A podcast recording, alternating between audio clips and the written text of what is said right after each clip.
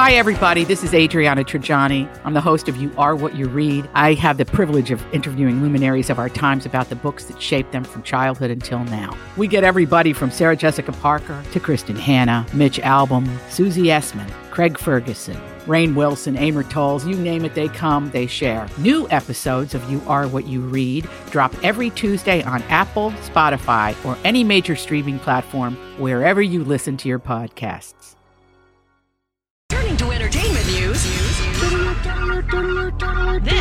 This is a My Talk Dirt Alert. Everything you need to know from the world of entertainment and pop culture. Heard at the top of every hour on My Talk 1071. And, and what have you learned, learned, learned, learned? People were watching TV last night.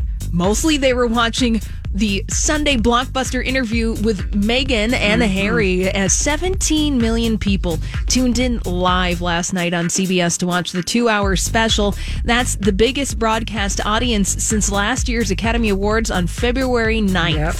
So- yeah. It was, and you know what? It was, it makes the Royals um, little smear they were trying to get back on Meghan and that she was a bully and they were going to investigate her.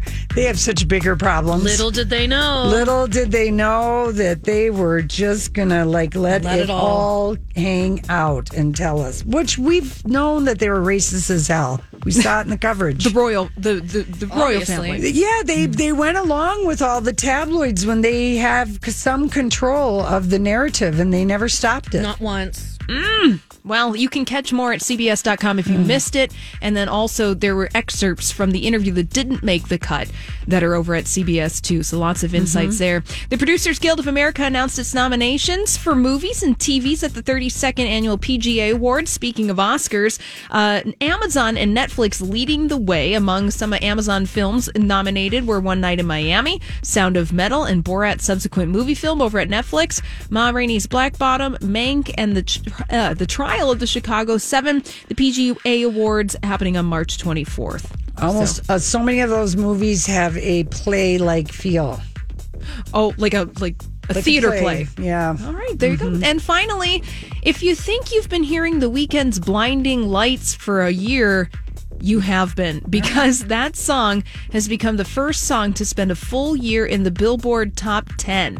It's been around for a hot second. The previous record was set for another song that we've been hearing forever, Post Malone's Circles, which hung out in the top 10 for 39 weeks. Wow. Yeah. All right. Well, that's all the dirt this hour. For more, check out mytalk1071.com or download the MyTalk app.